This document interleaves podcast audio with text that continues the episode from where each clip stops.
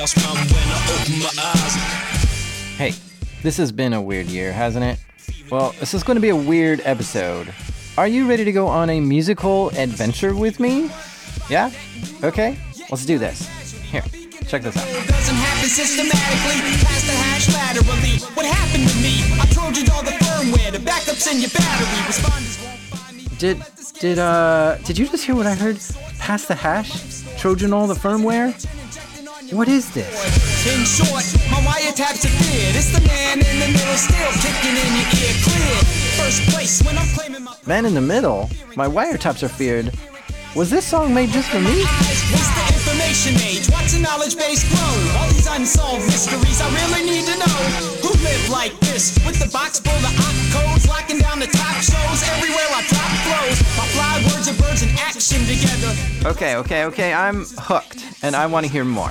And if you do too, come along with me and let's dive into the world of nerdcore music.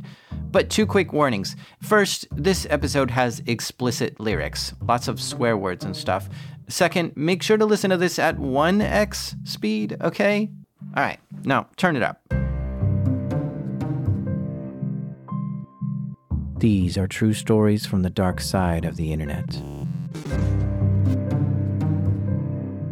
I'm Jack Rhysider. This is Darknet Diaries.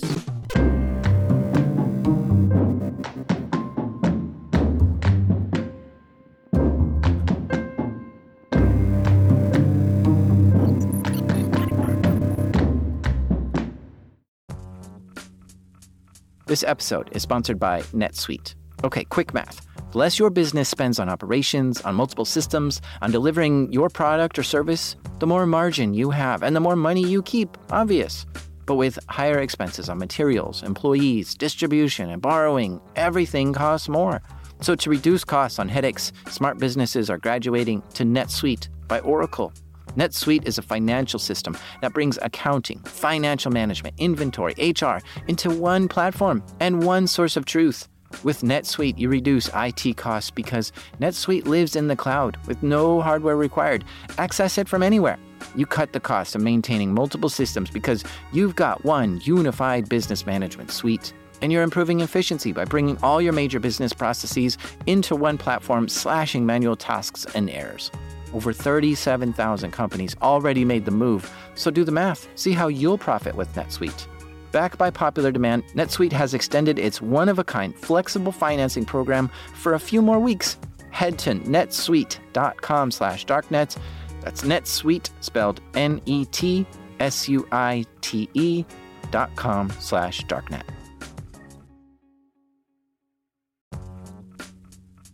This episode is sponsored by Rocket Money. Are you like me and pay monthly subscriptions to way too many things? By the end of the busy week, the last thing I want to do is spend time budgeting all my expenses or tracking down customer service teams to cancel subscriptions I no longer use. But this is where Rocket Money can help us both. Rocket Money is a personal finance app that finds and cancels your unwanted subscriptions, monitors your spending, and helps lower your bills so that you can grow your savings. Rocket Money's dashboard shows off this month's spending compared to last month's, so you can clearly see your spending habits. Plus, they'll help create a custom budget and keep spending on track. Rocket Money has over 5 million users and has saved a total of $500 million in canceled subscriptions, saving members up to $740 a year when using all the app's features. Stop wasting money on things you don't use. Cancel your unwanted subscriptions by going to rocketmoney.com slash darknet. That's rocketmoney.com slash darknet. rocketmoney.com slash darknet. Okay, first on the playlist is Whitey Cracker. This is DJ MC Whitey Cracker. And that's spelled with the letter Y, the letter T, and then Cracker. Now, to give you a taste of what Whitey Cracker's music sounds like, here's an appetizer. Hold up in a stingy makeshift apartment in the basement of the barcade in the darkness. Cable is running off in every direction, and the record electronics manage every connection. Lights blinking, computers thinking, I'm tinkering, living like the archetype of internet kingpin. Traffic on the scanners, but so I'm a shadow, and I gotta get my weapons ready. Prepping for battle, load them with ammo, get them dangerous. Payloads in my codes, words, viruses, I get them contagious, and I'm feeling like a Danish. With the sweetness, fingers on the keyboard, typing, show my leadness. I can beat this behemoth of a You hear all this? Living like the archetypal internet kingpin? Traffic on the scanners, been shot shallow, so I'm in a shadow. And then he says, fingers on the keyboard, typing, showing my eliteness. I guess that sort of frames my curiosity. How elite are nerdcore rappers? Who is Whitey Cracker? To find that out, we have to stop and rewind the tape to when he was a kid. He grew up in California and in Colorado and was introduced into tech by his father. He worked for Hughes Aircraft and he was working on like Peacekeeper missiles, just all the Cold War cool stuff, but absolutely hated California. This is Whitey Cracker talking. So moved back to Colorado and he was working with Martin Marietta, which became Lockheed Martin. He's very much um, hardware oriented, and I kind of fell more into the software field, but it was lucky to have a computer in my house kind of when it they weren't as ubiquitous as they are now. So uh, that was really advantage, I think. But I just the first time I ever touched a computer, I was just super fascinated with them. So just want to figure out everything how they work. Oh, oh, get down and boogie. Oh. We're talking the 90s here, when Whitey Cracker was in high school, and he was getting online then and looking to see what was there, which, by the way, there wasn't much online at the time. I was really into uh, like the bulletin board scene uh, locally, and I think from there is kind of where I started reading a lot of texts, uh, text files, zines, and sort of the, the tales of the underground, and got real fascinated with phone phreaking and hacking and stuff. Uh, just sort of being like a natural extension to the understanding how computers worked. The internet and computers were fascinating to him, so he kept going deeper and deeper to learn more about it my first real hack, I think there was a the public library had a, a like a bulletin board system, um, and I found out how to like drop into a shell, and I turned it into an Eggdrop bot. At that time, most people didn't have a persistent connection to the internet, but his library did, so he installed an IRC bot on it, which could act sort of like an admin of a chat room, something that was always vigilant, watching everything that was going on, this was cool as a teenager to have remote control over an always on computer and to actually put it to use. Uh, yeah, I just kind of really got addicted to the like the real breaking into stuff. So I I just kind of went on this little bit of a like a rampage, I guess, after that. But I like that was I hacked pretty much every school district in the in, in the state.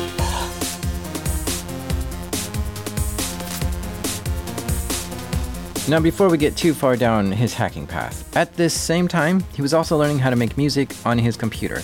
Oh, and just so you know, all the songs you hear while we're talking with Whitey Cracker were made by him.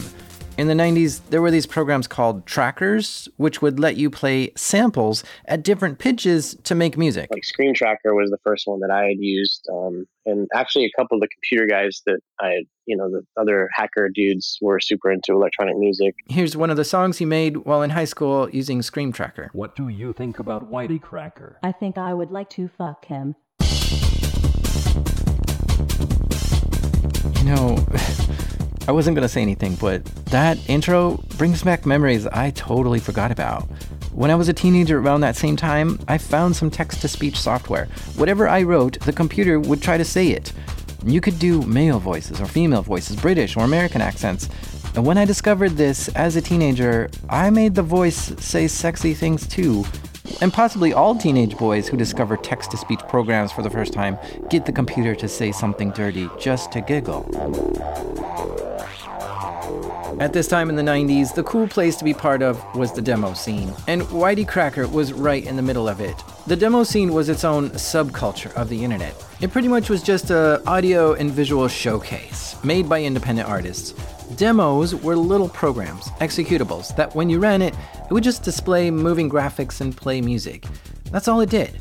But in the 90s, it was really cool to scroll through scene.org, download files, and run them to see what they did.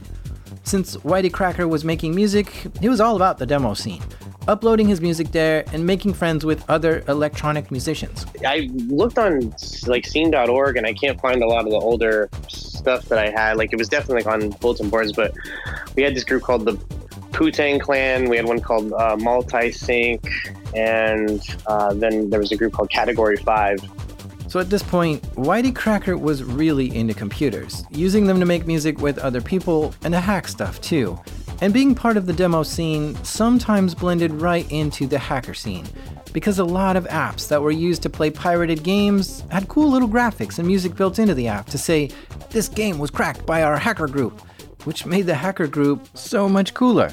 I remember uh, WinNuke had come out, um, and uh, it was like you send a, out a band packet to port 139, and it would crash someone's computer. If you, and, you know, this is prior to like consumer firewalls and everything like that. So it, like basically, if you had somebody's IP address and they had a Windows machine, you could invariably crash them. And I remember having that and one of the sysops at this other BBS I had gone in, he's like, have you ever been on AOL? And I hadn't, but like I'm obviously aware of it. Um, but he was like, there, you can like just knock people offline there all the time too. And I was like, oh, that's so cool. Yeah, so America Online, or AOL, was a way to get online in the 90s, but it was designed for dummies to use the internet. And so, because it was so super easy to use, it attracted a lot of newbies to the internet. And in some IRC chat rooms, this meant AOL users were easy targets to try to hack. Whitey Cracker was finding ways to hack into AOL servers and look up information on their users. Don't fuck with the Whitey Cracker. We were working on like de- like defacing keywords, and uh, we had access to the, the uh, Chris. It was like the Consumer Resource Information Service. Uh, like so, you could look up like on AOL, you could like look people up and get their credit card information, their address, phone number, you know, just all the notes on the account. So really, like it was crazy because back then when p- people were actually anonymous on the internet and weren't trying to uh, like you know put all their real information in Facebook and stuff, it was really just funny because you'd be talking a shit to somebody on you know AOL and then tell them where they live, and you wouldn't see them sign on for weeks because they'd just be scared out of their minds. Now, all this was going on while Whitey Cracker was still in high school. And he's also hacking into the school because why not, right? I mean, for a teenager, it's sometimes just a simple question of let's see if the school, which is trying to teach me about computers, knows anything about how to secure their own network. So he was able to get into the school's database, which allowed him to change grades for any student in the school. I like I just had the the perception basically that if you changed like one one grade in a system, then you know it's obviously easy to find out you know who is behind it and stuff. So there was kind of a method to changing you know random grades and, and stuff. So there's no way to like really associate it with anybody. So you changed your own grade? Uh, I didn't change my own grades. No, never changed my own grades. You just I cha- never you just screwed with other students. change others. Yeah, that's the uh, that's the best way to do it. I'd basically gotten to like all the record systems, and I'd uh, I defaced all the web pages later. Defacing a website is pretty much just making changes to a website when you're not supposed to be able to. Oh, we, we would I would replace the entire front page. So it's like all you'd have to do is go to the domain, and you would see it there. I would leave links to the original pages and stuff, but yeah, just replacing the you know the entirety of the page. Sometimes I would you know like mess with the you know like just take the existing page that's there and just mess with like the text to make it funny and you know edit the pictures and sometimes it'd replace replace it completely. But again, I think it was just a competitive atmosphere that like again amongst ourselves we were just trying to find the biggest fish and fry 'em. And so he was gaining street cred as a hacker, earning the respect of more people in the chat rooms that he was in. I started getting into like I was really into hip hop and everything. So like graffiti was was like one of the elements of hip hop, I guess. And so uh, I kind of really liked web page defacement. That seemed to be the most uh, hip hop of all of the hacks you could do. So I would.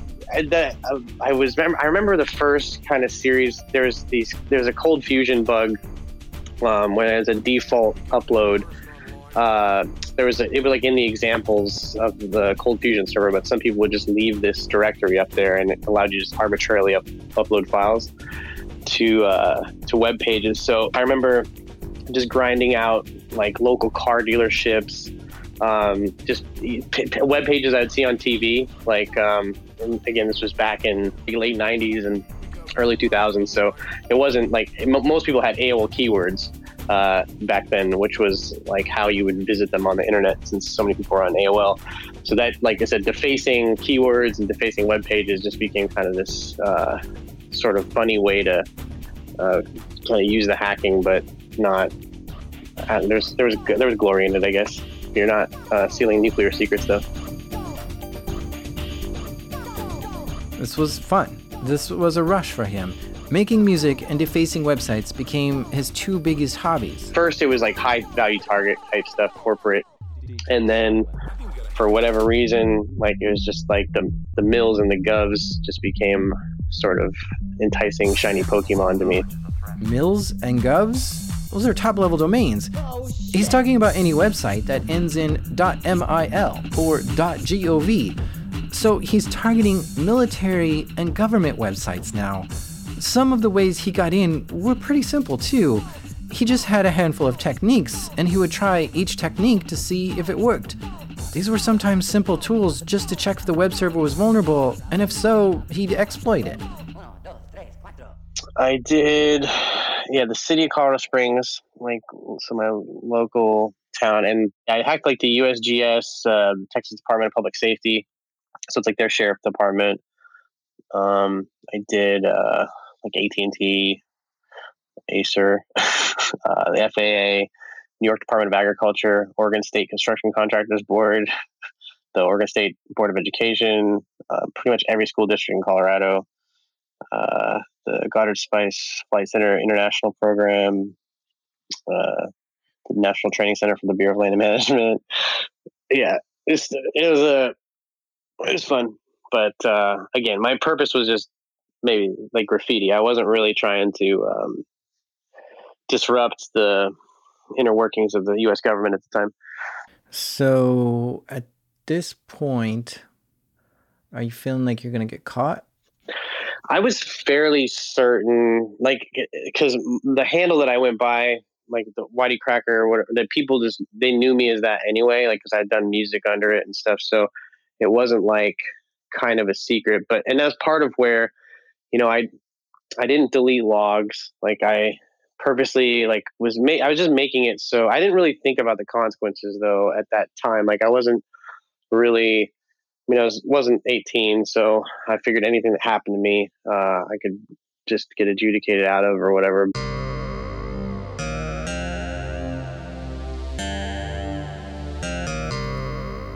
At this point, Whitey Cracker discovered a pretty interesting thing that could potentially earn him money. He found some websites had referral programs.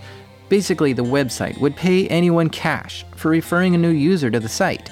So Whitey Cracker realized hey, if I had a lot of email addresses, I could send them all an email telling them to go sign up at this website, and I'd get paid for sending people there. So he entered into the world of spam.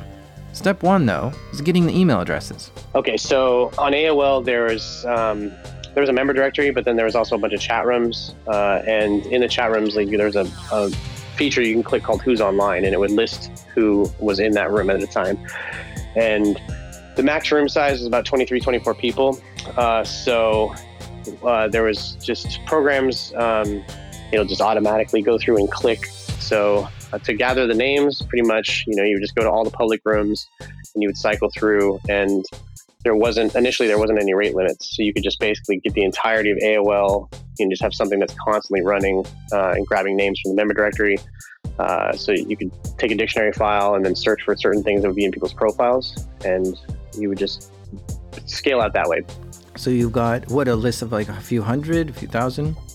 a, a millions Okay, step one is done. He has millions of email addresses. Next is to find the most profitable website that pays for referrals, but doesn't mind if people use spam to get those referrals.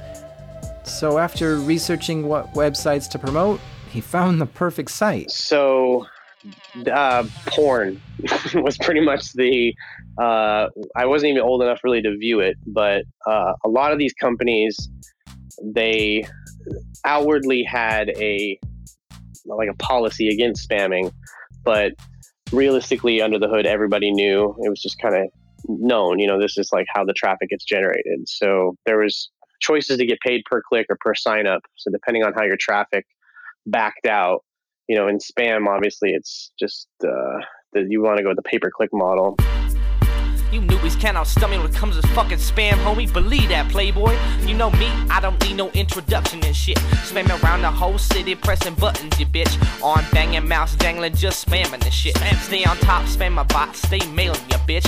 Why they cracker, get it right, don't tangle and twist it. Hit town square every night, drunk, drinking that Chrissy. Spammers mad, don't like it cause So there he goes, sending millions of emails to people, urging them to visit porn sites and to join as a member.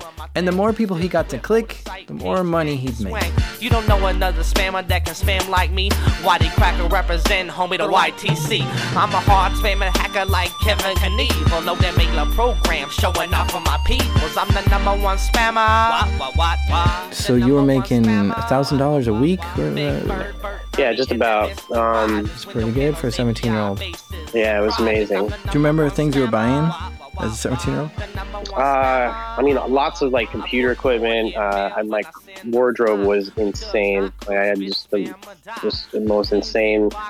Um, like Ecko was like my favorite clothing brand, and I pretty much had every piece that they owned. But you know, I was taking my friends out to dinner and everything all the time. Bought uh, bought a car. Like I don't know, just uh, whatever. You know, like again, it was just Would your Oh, parents money. think that you had? how did how'd you get this money?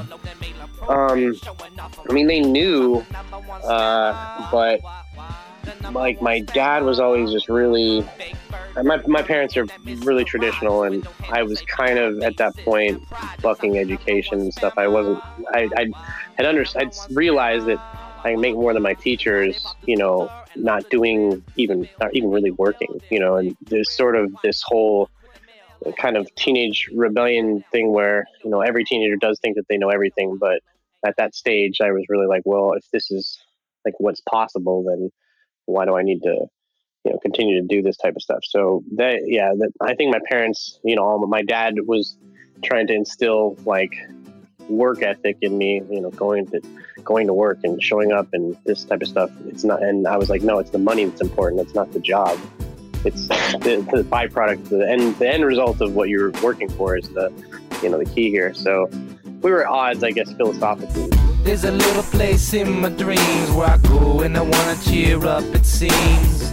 No filters and no limitations to stop me from spamming and paper chasing. Send a million mails, not one complaint. See, sure right away, and there isn't a way. AOL doesn't sue anybody because they consider spamming a hobby. Everyone buys and no one jumps, and there aren't any anti-spammer punks. The post where you live on Roxo because you live in the land where the cocks grow. Everybody has a Somewhere around here, Whitey Cracker dropped out of high school, which I understand. He's running circles around the school's network, so there's probably not much they can teach him about computers. And he's making more money than his teachers. He's feeling like he's got life figured out. It's a spammer's paradise where everyone has an email and checks it twice. Buy anything without seeing the price and send money to Nigeria because the print sounds nice. Cybercrime seems to be how some people, particularly juveniles, feel important. For Whitey Cracker, a 17 year old dropout, this meant compromising and defacing multiple websites. Kids like us, you know, we go out every day, we have fun, and we come home and rule the world. He came to the attention of DCIS when he illegally accessed a Defense Contract Management Agency web server. Once inside, he replaced DCMA information with text and graphics in which he bragged about his exploits. The pattern was repeated on over 40 websites, including servers maintained by NASA.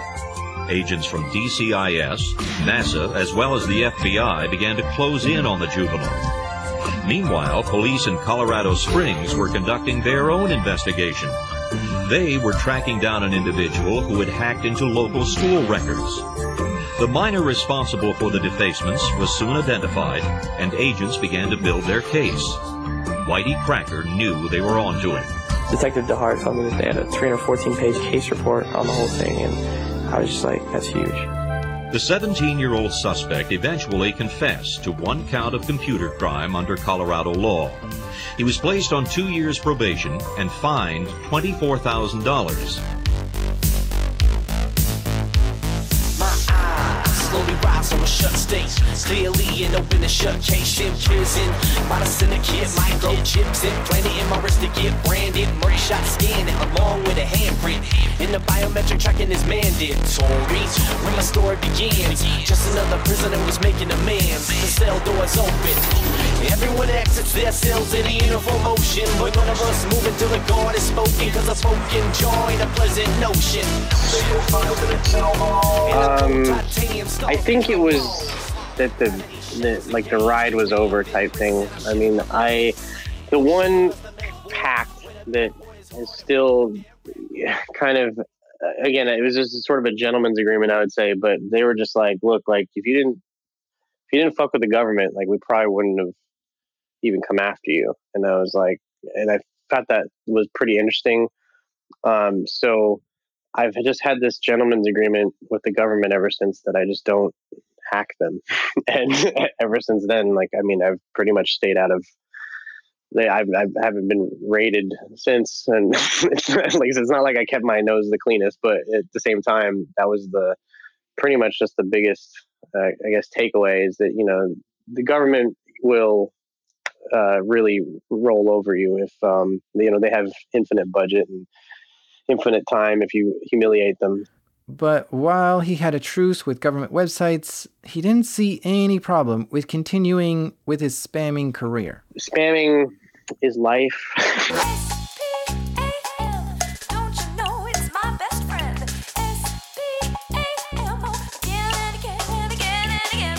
Because I, I realized that hacking is much more rewarding when you are making money doing it. So that was the I guess, onus for a lot of it. The, defacing things wasn't really profitable uh, unless you're obviously defacing something and putting a link to your gas cards or something like that. Got enough complaints just yesterday. Had to clean the abuse box out like a juice box. Find a new spot. Proxies are hot, so I get up on the script and I load another bot in. Shrink down the list like cotton. I gotta make a drop, man. This biz ops hot, man. I just I think that uh, again, uh, there, people have varying opinions on it. It's one of those things that I think everybody wants to do or wishes they could do, like regardless of how annoying it is. Well, I won't say everybody, but that you know, even in today's culture, like you know, people are just like listen to my mixtape or you know, check out my YouTube channel, like and subscribe, like type stuff. That really like getting you know into a million, you know, 10 million, 100 million inboxes. If you could do that and get that many eyeballs on your thing, like you're obviously doing pretty well. At some point, he realized online pharmacies were also paying very well for referrals. And so he started sending spam, trying to get people to buy medications from certain pharmacies. Then he also found sites that you could buy fake diplomas from, and they were also paying well for referrals. If you send me another fucking text message to my cell phone, we're gonna have a problem. Better knock this shit off. We blasted this diploma spam he actually figured out a way to send a bunch of spam through text messages in some campaigns. I will sue you for every fucking thing you got.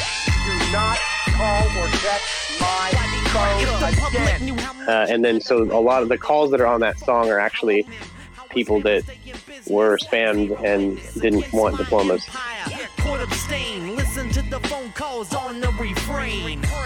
Listen to the phone calls on the refrain. You won't hear a dial tone again if you keep up the attitude shouting at me. You got a text at 3 a.m. So what? I was trying to get your ass a degree, cuz. You can kiss my fucking ass, and if I ever get another goddamn text message from you again. you might be wondering, isn't all this illegal? Well, yeah, now it is. The CAN-SPAM Act was enacted in 2003, which was right around this time. CAN-SPAM is an acronym and stands for Controlling the Assault of Non-Solicited Pornography and Marketing. Yeah, after that came out, some spammers took a big hit, going to prison and getting hit with millions of dollars in fines. Whitey Cracker had to learn how to keep low and out of trouble while continuing to spam. Because honestly, major corporations spam us all day long, and they do it legally. So it's just a matter of making smart business choices. And with his years of background in doing all this, he was really good at it. And he was even able to legitimize the whole business, incorporating it and claiming it on his taxes and everything. I guess like kind of what broke me out uh, more into quote unquote serious musicianship or something was when I released Nerd Rap Entertainment System in 2005. Um, it got traction just on the on the internet at large. Included, defined. My masters and classes, headers I compile and distribute. Open source if you'd like to contribute. Arrays on arrays, my stack flows a tribute. The pushing and popping, XO and nopping. Systematic fire locking. My sequel knows no equal. Index with my brain, got a million people. People eagerly awaiting my macro advances. Running with my beta cause I'm taking chances. Increment I do while others key style. Flavor to the nth goes to the nth mile. Main function, harness execution flow. Arguments pass on and my program slow. Pass leap to the infinite. Infinite. My function so intimate. I know my code better than you. View source, my code is mental. To the exponential. Cyborg the quintessential. So while this album is called Nerd Rap Entertainment Systems, it was another rapper who named the whole genre. So, uh, MC Frontalot, um, he came out with a song called Nerdcore Rising. This, like, the genre, like, right around, I would say 2006, 2007, started to really kind of gain steam. But Frontalot is credited with naming it. Um, realistically, like, there's even in within quote unquote nerdcore, there's all these like subgenres where you know Frontalot's like a graphic designer, you know, does web pages and stuff, but you know, obviously highly nerdy. Um, but you know, his content is different than you know MC Lars, which is he's a, a literature. He has a degree from Stanford in 19th century literature, so a lot of his rhymes are more centered around uh, the poetry and prose of that era. Uh, me, like I'd been doing music obviously prior to that, but my stuff was I just it was kind of like this gangster rap for nerds type thing where I'm talking about you know hacking and doing all this stuff, uh, criminal stuff on the computer, and you know not outside in the in the real world type thing. But nerdcore sort of encompasses all of this sort of what we know we consider nerd culture, but I mean now has kind of become fused more into mainstream uh, as has kind of popped off a lot more. Yeah, I- do you think that it's uh, unfortunate it's called nerdcore? Um, not entirely. Like I found it. I've always found it kind of an apt way to describe. I've always been proud to kind of associate with the genre, um, and I'm considered like one of the kind of forefathers of it. So Pulse active, man, I'm a mastermind. Backhand, backgammon with a faster mind. Game theory, yodel if my soldiers hear me. So solid, you better metal gear me. Steady gamer, uh. you're a lamer. Need a second life just to give you some fame, huh? Bottle champagne held by the power. Buy another one when the clock strikes the hour. Getting drunk. So the nerdcore genre isn't always about hacking. There's a lot of nerdcore songs about video games, graphic design, programming, D&D, comic books, and sci-fi shows. Nerds cover a big range of topics, which means while I consider myself a nerd, I often run into nerds that I have no common interests with. we are not the same. Yeah, I well. So and this is part of where um, like I got nerd life tattooed across my stomach, and it was like kind of a play on um, on Thug Life that Tupac had. Um, but I got it on the um, seventh anniversary of his death, like when he was supposed to come back. So it was like September thirteenth, two thousand three. But if you looked at like older interviews of Tupac and stuff before he'd kind of gone really hard, like he was super into drama and you know he was like kind of like effeminate and you, and you can just sort of see this like that, that even to eh, people can be nerdy about anything. I guess is the biggest like takeaway. And like you said, I, I think that's a more of a beautiful way to communicate it. That you know again just like people aren't you know if this guy's into comics and you know you're into this. Some people are sports nerds. Some people know like you know everything about this baseball player or that basketball player or something and it's just I think the accumulation of knowledge is more like what I kind of identify with and like what I say that nerd life is is it's it's just being passionate about something to some crazy large degree. Mine just happens to be computers.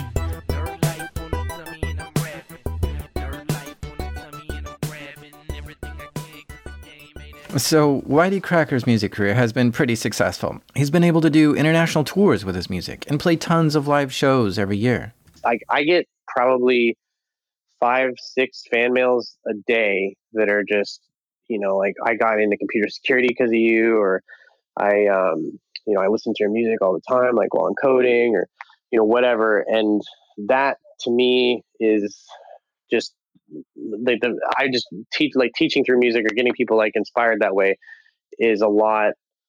Like that's where I kind of feel the success comes in is that you know my fans by and large like are all relatively relatively smart and you know again passionate and you kind of have to be to be a fan and so whereas you know once if you're a, a drake fan you know nothing against drake but that uh the, the, the you have all this cross section you know is is way different and people don't like i wouldn't say that like drake inspires people to code or something so it's a little bit different but um like you know do you know who deadmau5 is Yeah. yeah, so uh, he's uh, he actually plucked AntiSec out of the weeds, and he uh, he's been playing it out now. But um, we're re-releasing it on mau5trap, uh, his remix. So it's kind of, I guess, going mainstream in a sense. Where I mean, deadmau5 is putting it on his album and stuff. So there's a little bit of that. I mean, still that's happening to this day. Okay, so yeah, YTCracker made this song called AntiSec. Uh, here, take a listen. I'm the de facto leader of a movement. Screaming hack the planet back in 99. Activism in its prime. Global hell had the dot mill rooted. Alphabet soup in they troops in the suits. Kid kicking down doors and seizing my equipment. Blocking on my shipment. Sitting on they hit list. All day radical, emphatic beat addict in the stab hit. I envelope the game. Call me rabbit. So, this is a song about LulzSec, which I'll have to do a future episode on sometime. But basically, Operation AntiSec was a hacking campaign conducted by a group of anonymous hackers called LulzSec. And they hacked into a ton of websites, including Sony, PBS, the US Senate, and a bunch of other sites. the LulzSec kind of anonymous phenomenon. Um, you know, I was involved in Project Chanology and some of the other stuff, but yeah, that uh, the scene right around that time was really booming. to the bleachers. Pound AntiSec. If you're sitting below deck in the Lowe's boat, salute, bitch, and show some respect. Pound AntiSec. Pounding through your speakers. Huh. It sounds like he was there watching what LulzSec was doing, and at least being present for some of the things they did. So, since he had a front row seat and was watching it all go down, and it was making major news, why not write a song about it? HBGary stay toast like a strudel. Root shell on your bootstrap. Now who's that? Buying the M join and drop your whole C class. Yeah, C class. It is evident we flousing. Iron cannon in the proc list deep dousing. Lean back, bitch. We be sending an injection.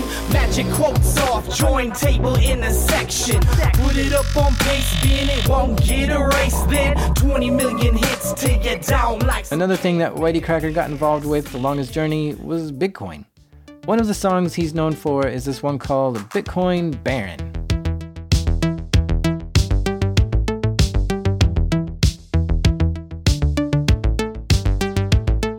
You know rappers like to rock chains, rock, rock blockchains, knock 'em out the box,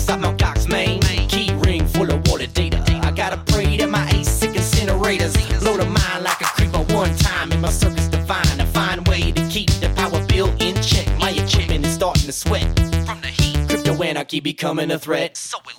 You know rappers like to rock pools. I got pools you can swim in. Bitcoin is currently worth something like $10,000 each right now, but when he got in, it was only like $50 per coin. So the, the when Bitcoin was around like sixty dollars or something, um, people were like, "What do we do with it? like the, you know, what is what can be done with this?" And and Jason was like, uh, "Just well, you know, I'll feed homeless people with it." So yeah, YTCracker and Jason have fed over 200,000 people now through their Bitcoin charity. Let the players play pumpkin, hash function, pumping and dumping, manipulate the market, flooded from the darknet, flooded from the deep web, keep it a secret. Every exchange got the nerdy brains trading on the frequent. Wonder where the leak went. They left the cement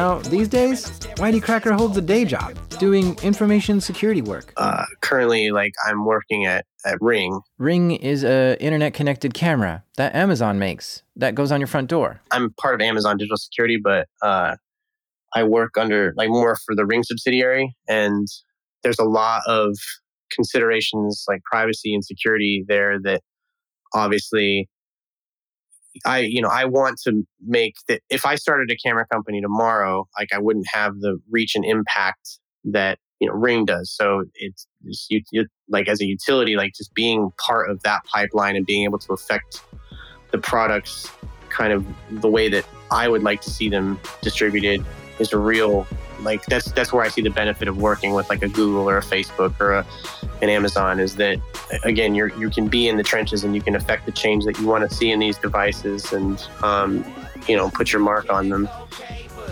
Got your neighbors tizzy Cause I little Trojans up in every major city What you think I do on tour? Rap don't pay the bills I'm chaotic neutral swag with computer hacker skills So check the stripes up on the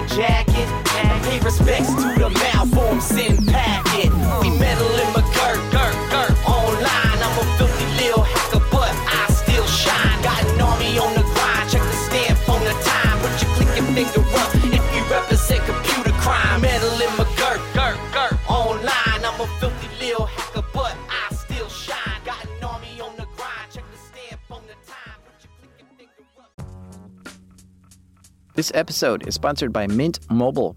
My favorite spring cleaning takeaway is the post clean clarity you get. Wow, how have I been living like this?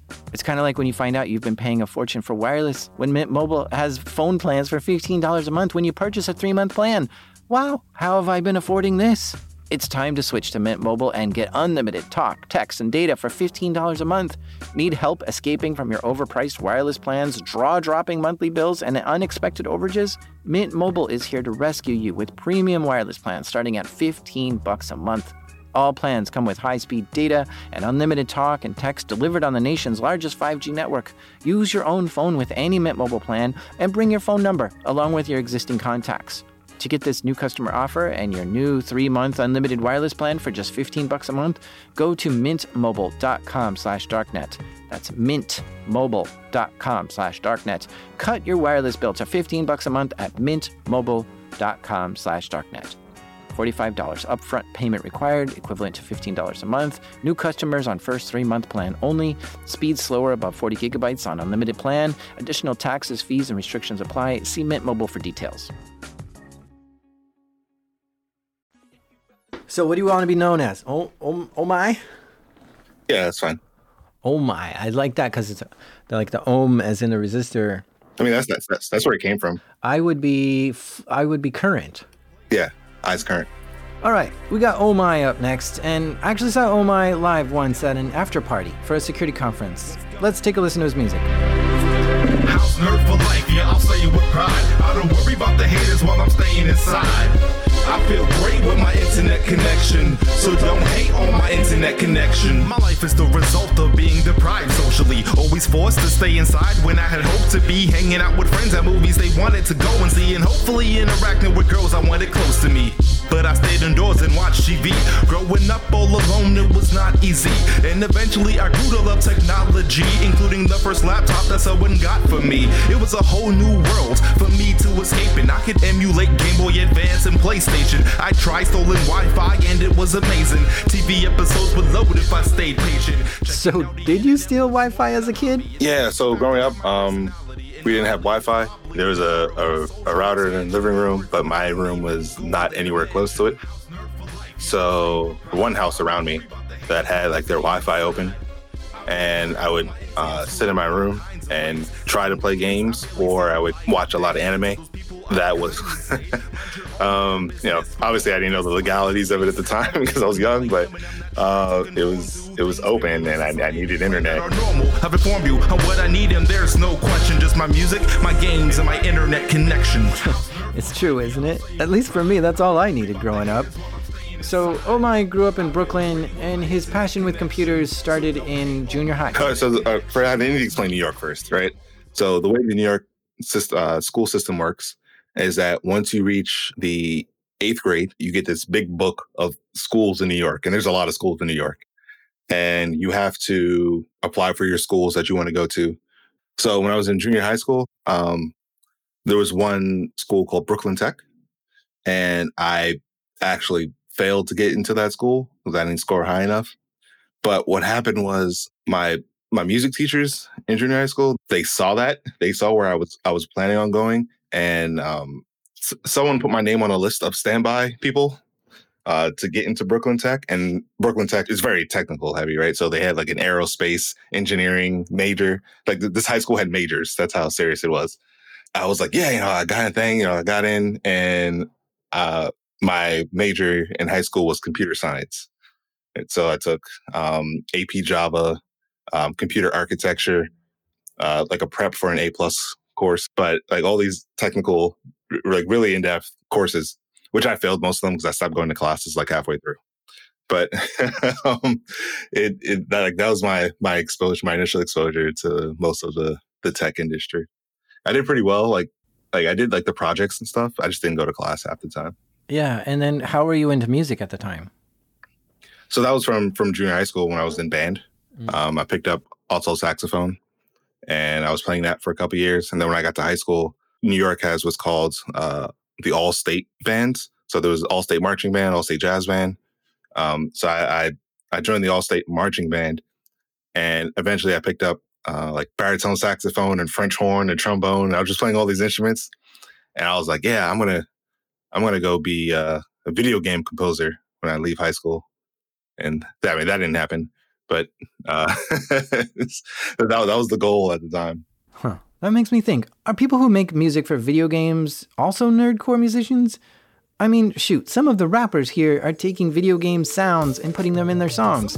So maybe. Well, My was really into video games and computers at the time, which he says in one of his songs sort of made him different. equal. They say I'm not black because I'm a nerd that speaks with eloquence while pronouncing the entire word. But the whole idea of that is really quite absurd. So listen up for a bit and you might concur. Yes, I'm an educated man from Brooklyn. Yes, I'm a nerd, but there's no need to sink your hooks in and try to. So uh, okay, the first thing I understand is that in in in, in a lot of black neighborhoods, right, there, there's like an expectation, at least back in, in the '90s, and maybe still now, you you sort of fit in a certain way, right? So if you like certain things or if you talk a certain way, people will say, "Oh, you talk like you're white," right? You talk all proper, all that kind of stuff. And it was kind of one of those things that, at the time, like I was just kind of like, I was like, "Oh, okay, sure." Uh, but it was like one of those things that kind of stuck with me because it, it made me feel like I, I didn't fit in at the time, uh, especially going to um, a school like in Fort Greene, right in Brooklyn, which now isn't as black as it used to be. But uh, it's definitely got gentrified. But um, it, it it was one of those things just growing up. It, it was what I was told by like other people, right, who look like me. It was it was, oh, you're too white, or you, or you like white girls, or something like that. It was kind of like, okay, sure. So if you walk around claiming that I'm more lame because I ain't into sports games, you leaving me shortchanged. An individual, no need to conform shame. It's my life, I ain't talking about the board game. You had no clue I could rap, well I'm not surprised. Sorry for causing so much trouble when I rock the mic. I always shoot and for whatever reason, there's like there's always been this expectation that like um, because I'm I'm tall, right, that I play basketball. So I've never really got into playing sports. I've never really um, cared too much to watch it. I, I get really annoyed when people have that ex- put that expectation on me, like I'm supposed to know something. I joined the Navy, and I left. I left New York, um, and I was doing electronics. So I, I had my hands in a lot of like deep network and radar electronic stuff. He spent years in the Navy doing this stuff, and he was thinking about getting out and doing something else, but then he saw a new opportunity. The Navy has this this role for um, cryptologic technician, technicians for networks who do mostly that's like the cyber field for the Navy. And I was like, you know what? I'm gonna give this a shot. I'll stay in for four more years and see how it goes. He ended up spending 10 years in the Navy, and then he got out of there and transitioned back to civilian life. I'm back. It's the return of the own. It's the return of the own.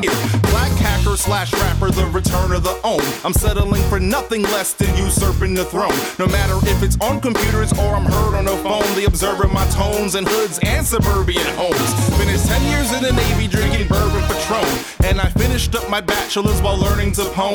Nerd in the zone. Thought I was deserving a clone. Full time job, full time student, I emerged fully grown. Now I'm back in attendance. So when he got out of the Navy, he got a job as a penetration tester.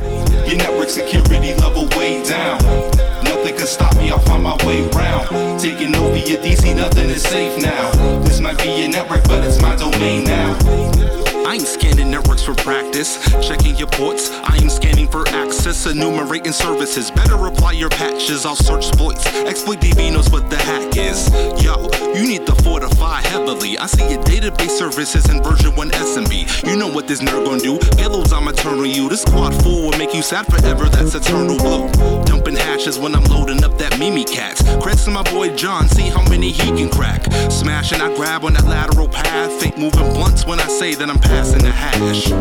Not a script kiddie, they ain't the level I'm on. I'm a snake charmer, watch me dance around some python and generate shell code for surfaces I find on your network. Pop a shell, I get right on.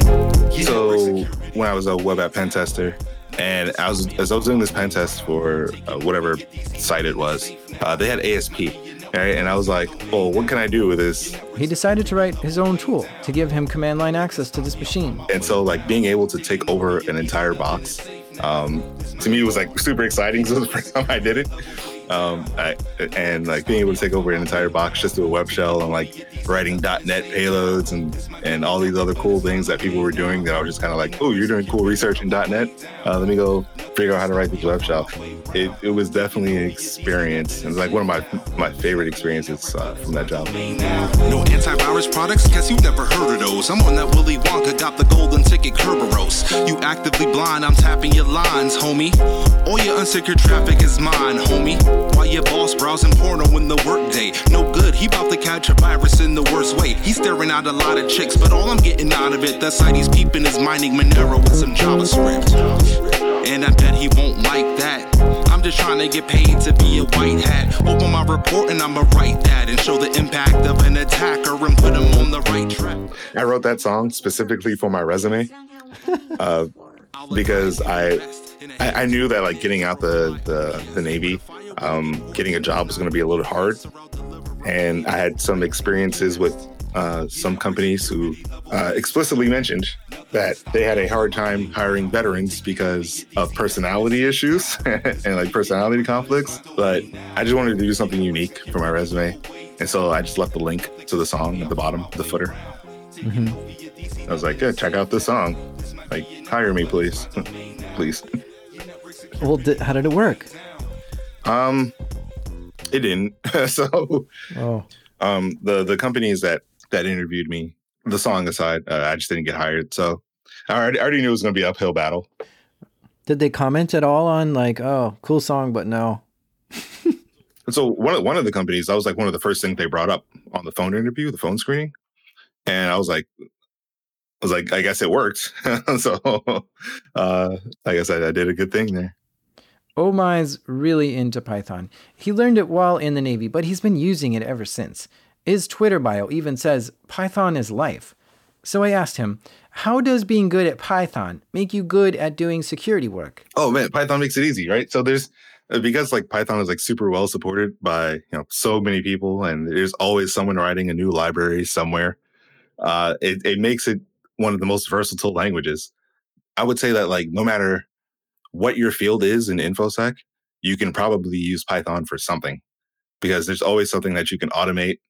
There's always something that you can make easier, and for sure, Python is one of the most approachable languages to do that in.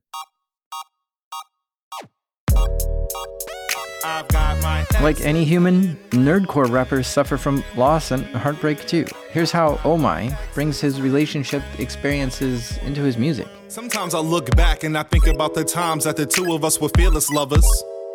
Then we fell apart and we both had broken hearts, but we never got to clear our buffers. So you remain in memory. We both try to pretend to be okay when we get near each other. Two threads caught in a deadlock.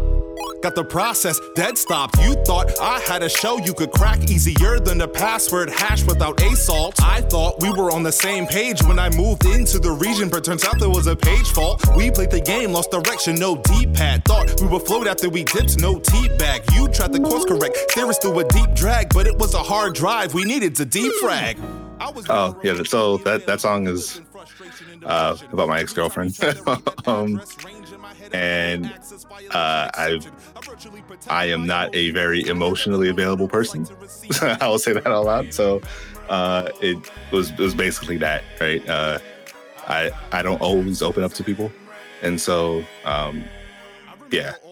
And I, I sent her that song, and she didn't understand any of the references. So but I was like, "This is just me expressing my feelings." so You executed code in my mind, and you'll find that your thread dropped a lot of files. But then the process died, now your code is orphaned. That's a problem, child. All the while. It's it does seem comical at the same time as sad, and all of this nerdcore seems comical. Of like, oh my gosh, I get that joke, but I feel so nerdy getting it. yeah, and then that's that's definitely the vibe that I think a lot of um, like that nerdcore has has gone for, like since inception is is like, man, I get this I get this particular line because I can relate to it. I've got my exes RAM. Now, My is working on the red team at Azure. This is the cloud computing service that Microsoft offers. So our job is to perform red team assessments against teams working on Azure products and services. So we're an internal team, right? We don't do customer facing engagements and we basically just hack away and, and try to find new things either within Azure or against specific teams and how they how they organize their their infrastructure or whatever else they have to organize. But get this while, yeah, he's hacking on Azure itself sometimes, his scope goes way beyond the product. right? So if you take like um, Azure Functions, for example, right, we're not looking for vulnerabilities in Azure Functions. That's for the, the product engineer teams and security assurance team. We're looking for uh, ways to hack the Azure Functions development team, right, and any vulnerabilities that they may have that might lead us to take over their service, for example, which you know has bigger implications down the line. Wow, that's crazy, huh? He's trying to hack the people who work at Microsoft in order to help keep Microsoft products more secure. Wild. The last song I want to leave you with from Oh My, it's called Tabs. I absolutely love it. In my browser always crowded on the daily. Always filled with some bull some articles I may read. If you saw the way my windows look, you'd call me crazy. I be spawning tabs like rabbits when they making babies. It's a maybe if you ask me if I ever plan to close them. Never knowing if I need them, so they stay there for the moment. Always open up a new tab whenever I'm browsing. Tab count flex like Goku. Over 9,000. I got these tabs in my phone. Internet Explorer is not a browser. I'm tabbing in Chrome, tabbing at home. Every time I open up a new window, my tabbing is grown. Back to the bone. When it comes to browsing, I am the key keeping tabs on the throne. That is a stone. Keep it in memory like all the RAM for the tabs that I own. I got tabs in the browser. I got tabs. Tabs, tabs. I got tabs in the browser. I got tabs. Tabs, tabs. I got tabs in the browser.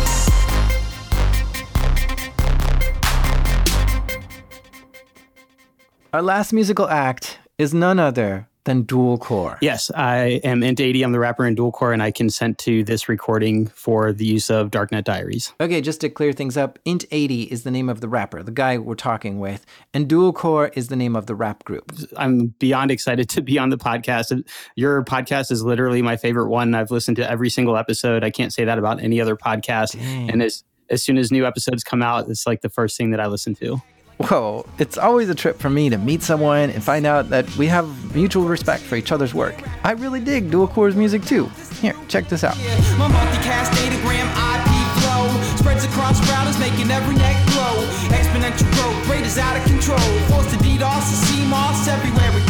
I stand for the purity of art and craft. And the overflow buffer always causing a crash.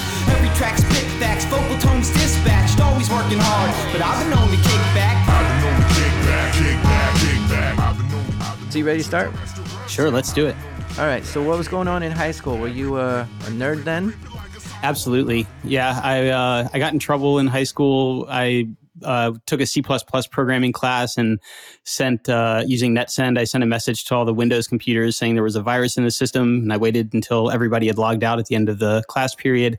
And the next class period came in, and they all logged in and got this message box popping up saying there was a virus, and I got kicked off the computers for like a week. And it was in high school where he started making music. I listened to hip hop. There was a uh, there was a kid that I used to program and hack with on AOL, and he lived in New Jersey. And so we would either be talking about hacking or programming or hip hop. And we'd have discussions of who the best rapper was, et cetera. And he's actually the one that got me started rapping. He sent me an email with a rap verse that he wrote about how he was a better hacker than I was. And I paid it no mind because I knew that I was a better hacker than him. And he kept bugging me to write a response back. So eventually I wrote a response, and that was my first rap verse that I ever wrote. And it was about how I was a better hacker and programmer than he was. My first time online, 1995. My neighbor's new computer, we took it for a ride. Addicted from the start, and it wasn't ending soon. In JPEG room, seeing women in the nude, but that's not my interest. Time I could invest, dealt trees and Trojans, computers I could I remember making my first website, and I was just learning HTML, but obviously I didn't know HTML particularly well. And I went to paste something into an IM to somebody, and I thought I had some other content in the clipboard, but what I had was the markup from the website that I was building, and it was all messed up and it crashed AOL or it froze it or something bad happened. And I was curious as to what happened, so I looked at what was in my clipboard, and it was the markup from my website. And there were there were some syntax errors, like the, the tags or the values were wrong or something.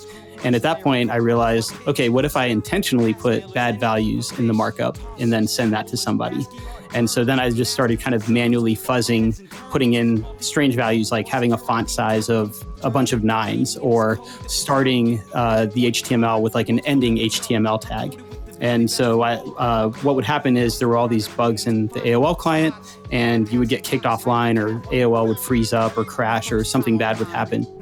And at the time, it was uh, dial up. So it took you like 10 minutes to get back online. So you'd be in a chat room and someone would argue with you, and you'd turn off your IMs and send them an IM with this awful HTML in it, and their client would crash and they would go off, go away and get kicked offline.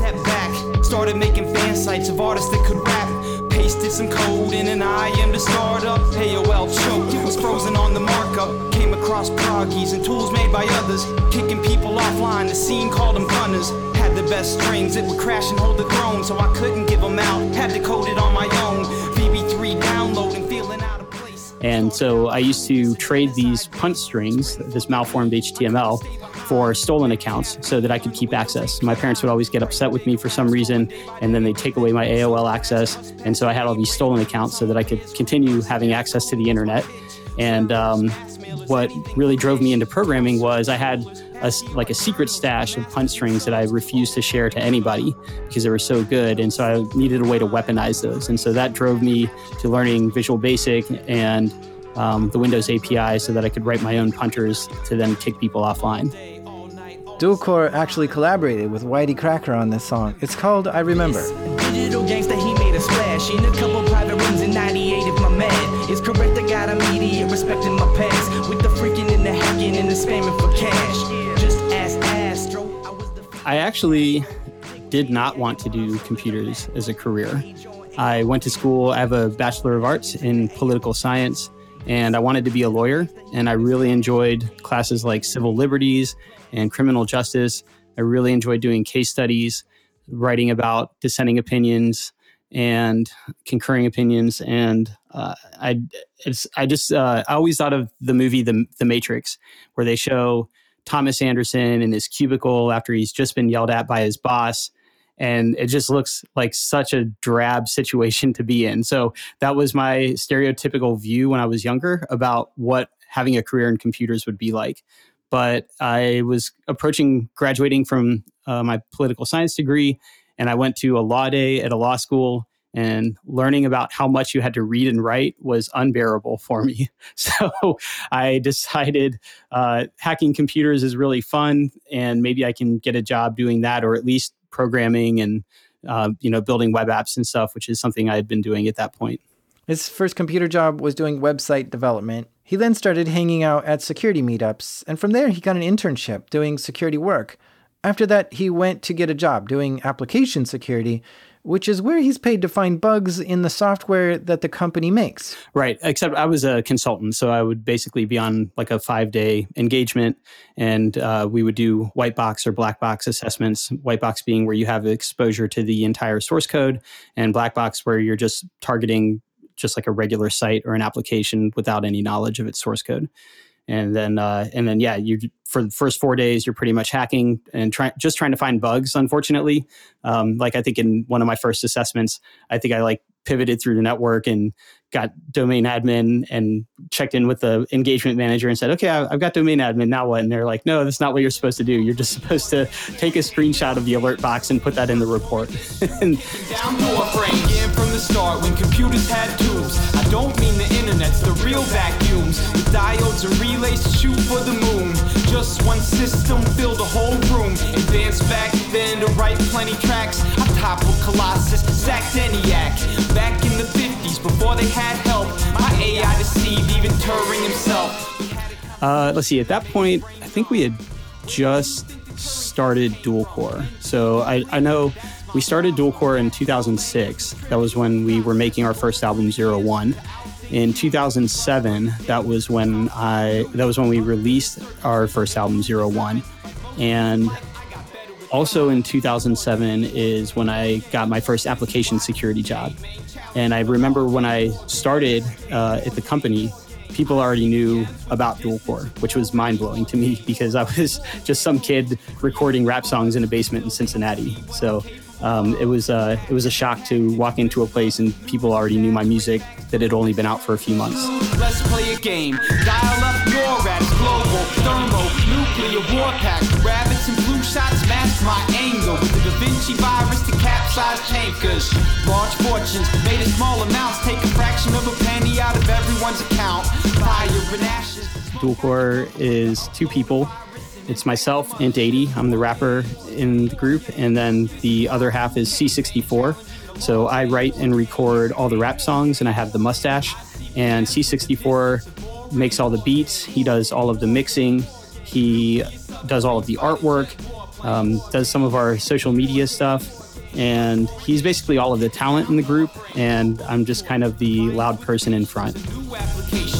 Human surveillance, echelon intercepts, analyze evidence of discard irrelevance of signal intelligence. Looking for a flash of light in the black and night, passing by to satisfy. Penny Arcade published a blog post about our album, which got a, our music in front of a bunch of listeners.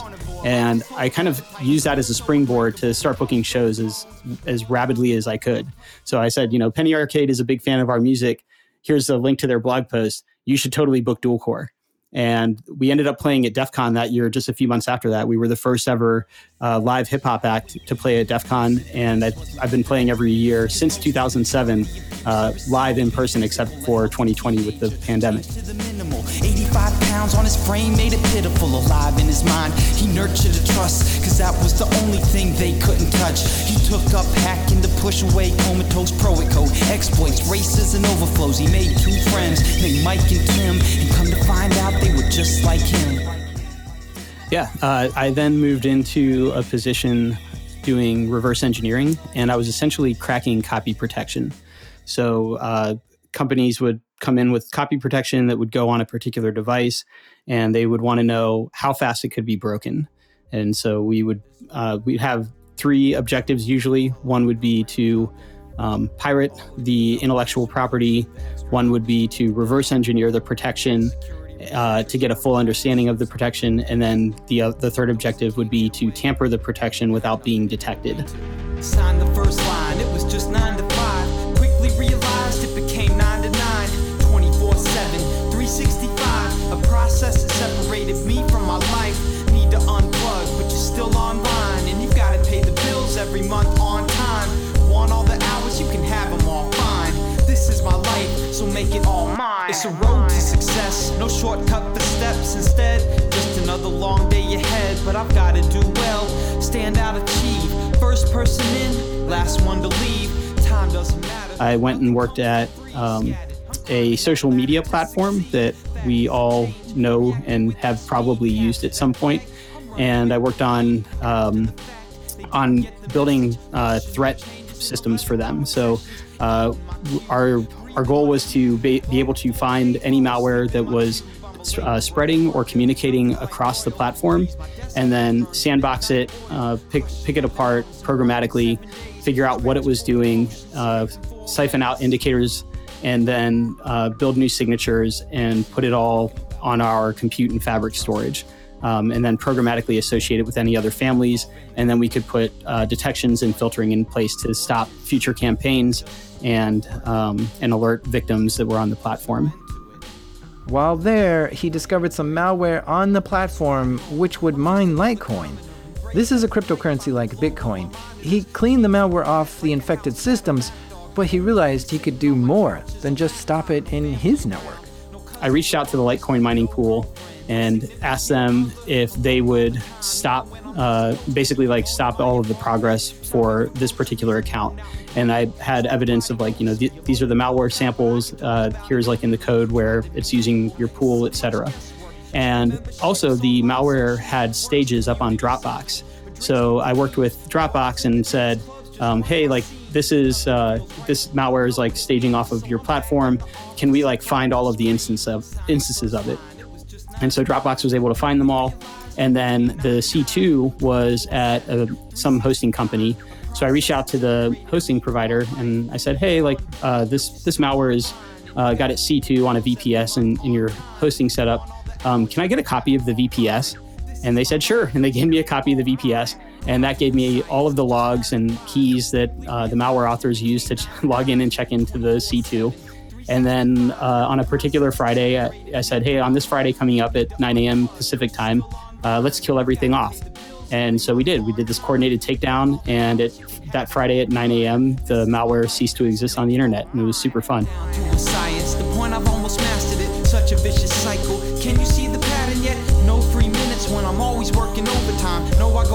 Go but my life is broken, polarized. Work more and more. It's less time to socialize, and that's just a gamble. So why try and roll the dice? So after uh, after leaving the social media platform, uh, I took a job as a red team operator. So I, I, worked on the red team at Salesforce, and our our job was basically to make the bad things happen. To be stepped on. Hackers are the future. We're the ones for you to bet on. Fuel to the fire like computers were a chevron. This is all decades, way before I met John. So I let on. Knowledge gives to wisdom. Got a job and it pays, and it doesn't end in prison. Help secure computers by installing malware in them.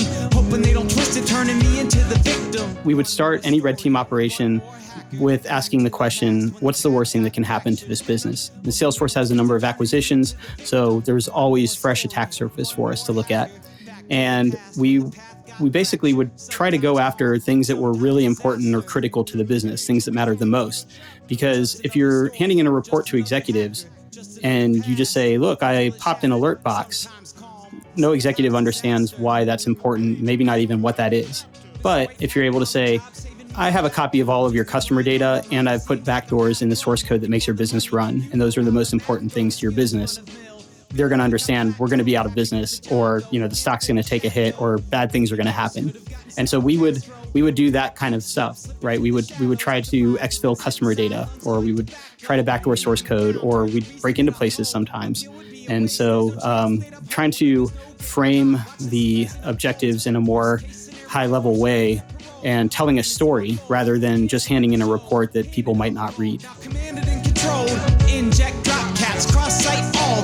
That. Felon catching shells every time I hear a call back. One more story, one more hacker. Back to the past when the path got fractured. Sometimes calm, sometimes disaster. Turn the page and we start another chapter. Just another story, just another hacker, just another past. Up until it's shattered. Sometimes calm, sometimes disaster. Turn the page and we start another chapter. But that job didn't last long. If you Google DEF CON Salesforce, you'll see articles about a mishap that happened, and he got caught up in all that. I have since pivoted into a cloud engineering kind of role, and so um, I build cool stuff, but I also break break things, and so it's it's a nice balance of getting getting uh, both sides of, of it, right? Being able to uh, construct and then also tear down and see see how to construct it better in the future. Not every geek with a Commodore 64 can hack into NASA.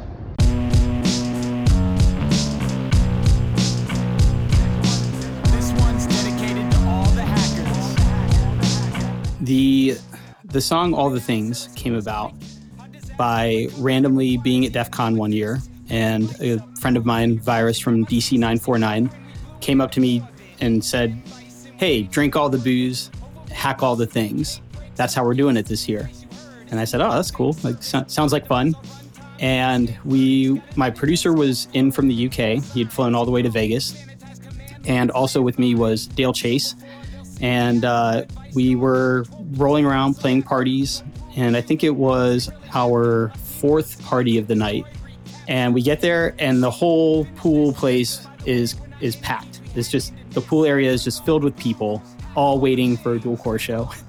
And so, I'm like, all right. So we show up, and um, my producer and I are talking, and we're like, what if we played like a set where just like just kind of make it up as we go. And so my producer is like, sounds good. And he C64 is just throwing on whatever beats that he wants to throw on. We're not sticking to any particular set, and we're just we're just going for it. And so uh, Dale and I are just kind of rapping ver- verses. We're we're putting in hooks where we can. And my producer plays this one beat, and I said, let's let's do a freestyle. I like this beat. Sounds good. Let's do a freestyle.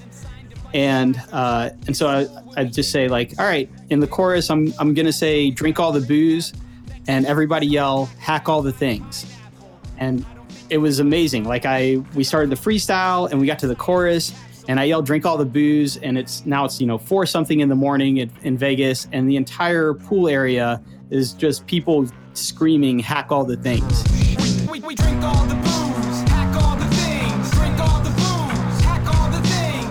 several years uh, after the song had been out i got an email and it was a, a person who said hi like i work on the game watch dogs at ubisoft and we're making watch dogs 2 but nobody knows yet. And uh, we i saw you play at def con and i need your music in the game. So can i like how do we do that? And i said send me an nda and we'll get everything set up and we'll make it happen. And so they ended up including all the things in watch dogs 2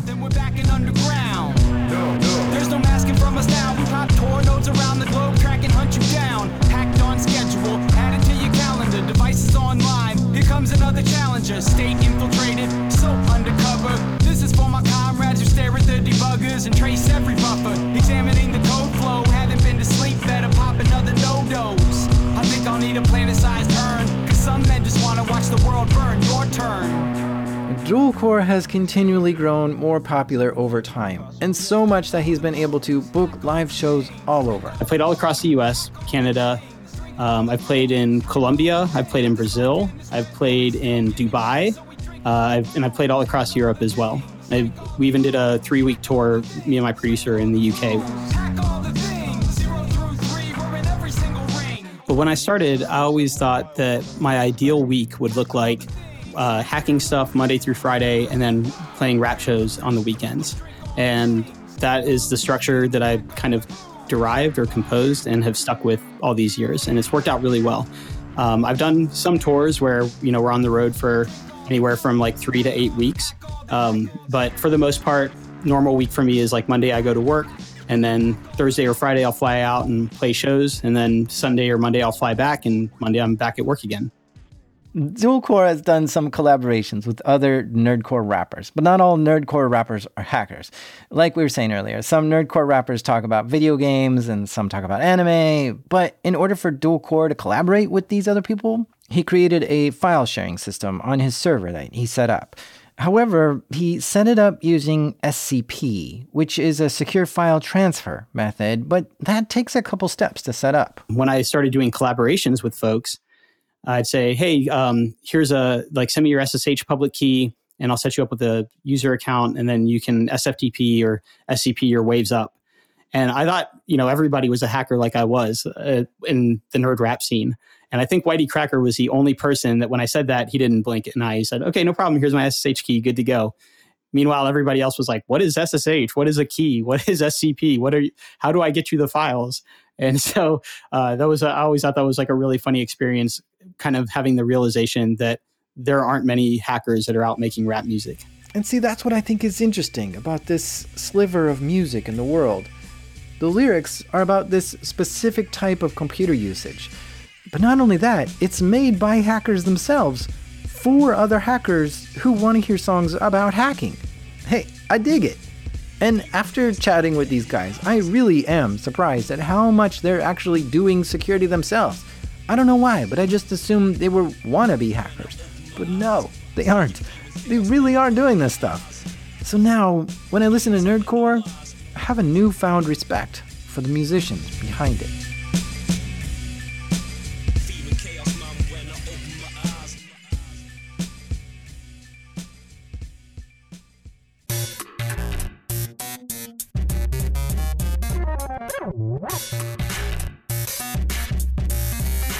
A big thank you to YTCracker, Oh My, and Int80 from Dualcore. I never had guests bring their own soundtracks on before, but this was a fun ride.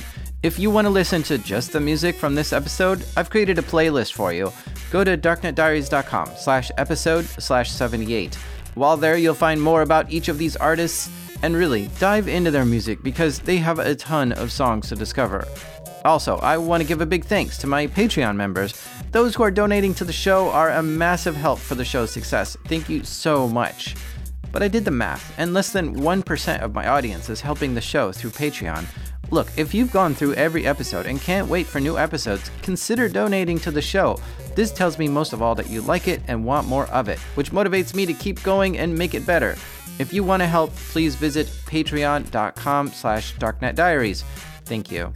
This show is made by me, Sir Dollar String, Jack Rhysider. Editing help this episode by the Funky Cherry, Damien, and our theme music is by Biggie Doom, aka Breakmaster Cylinder.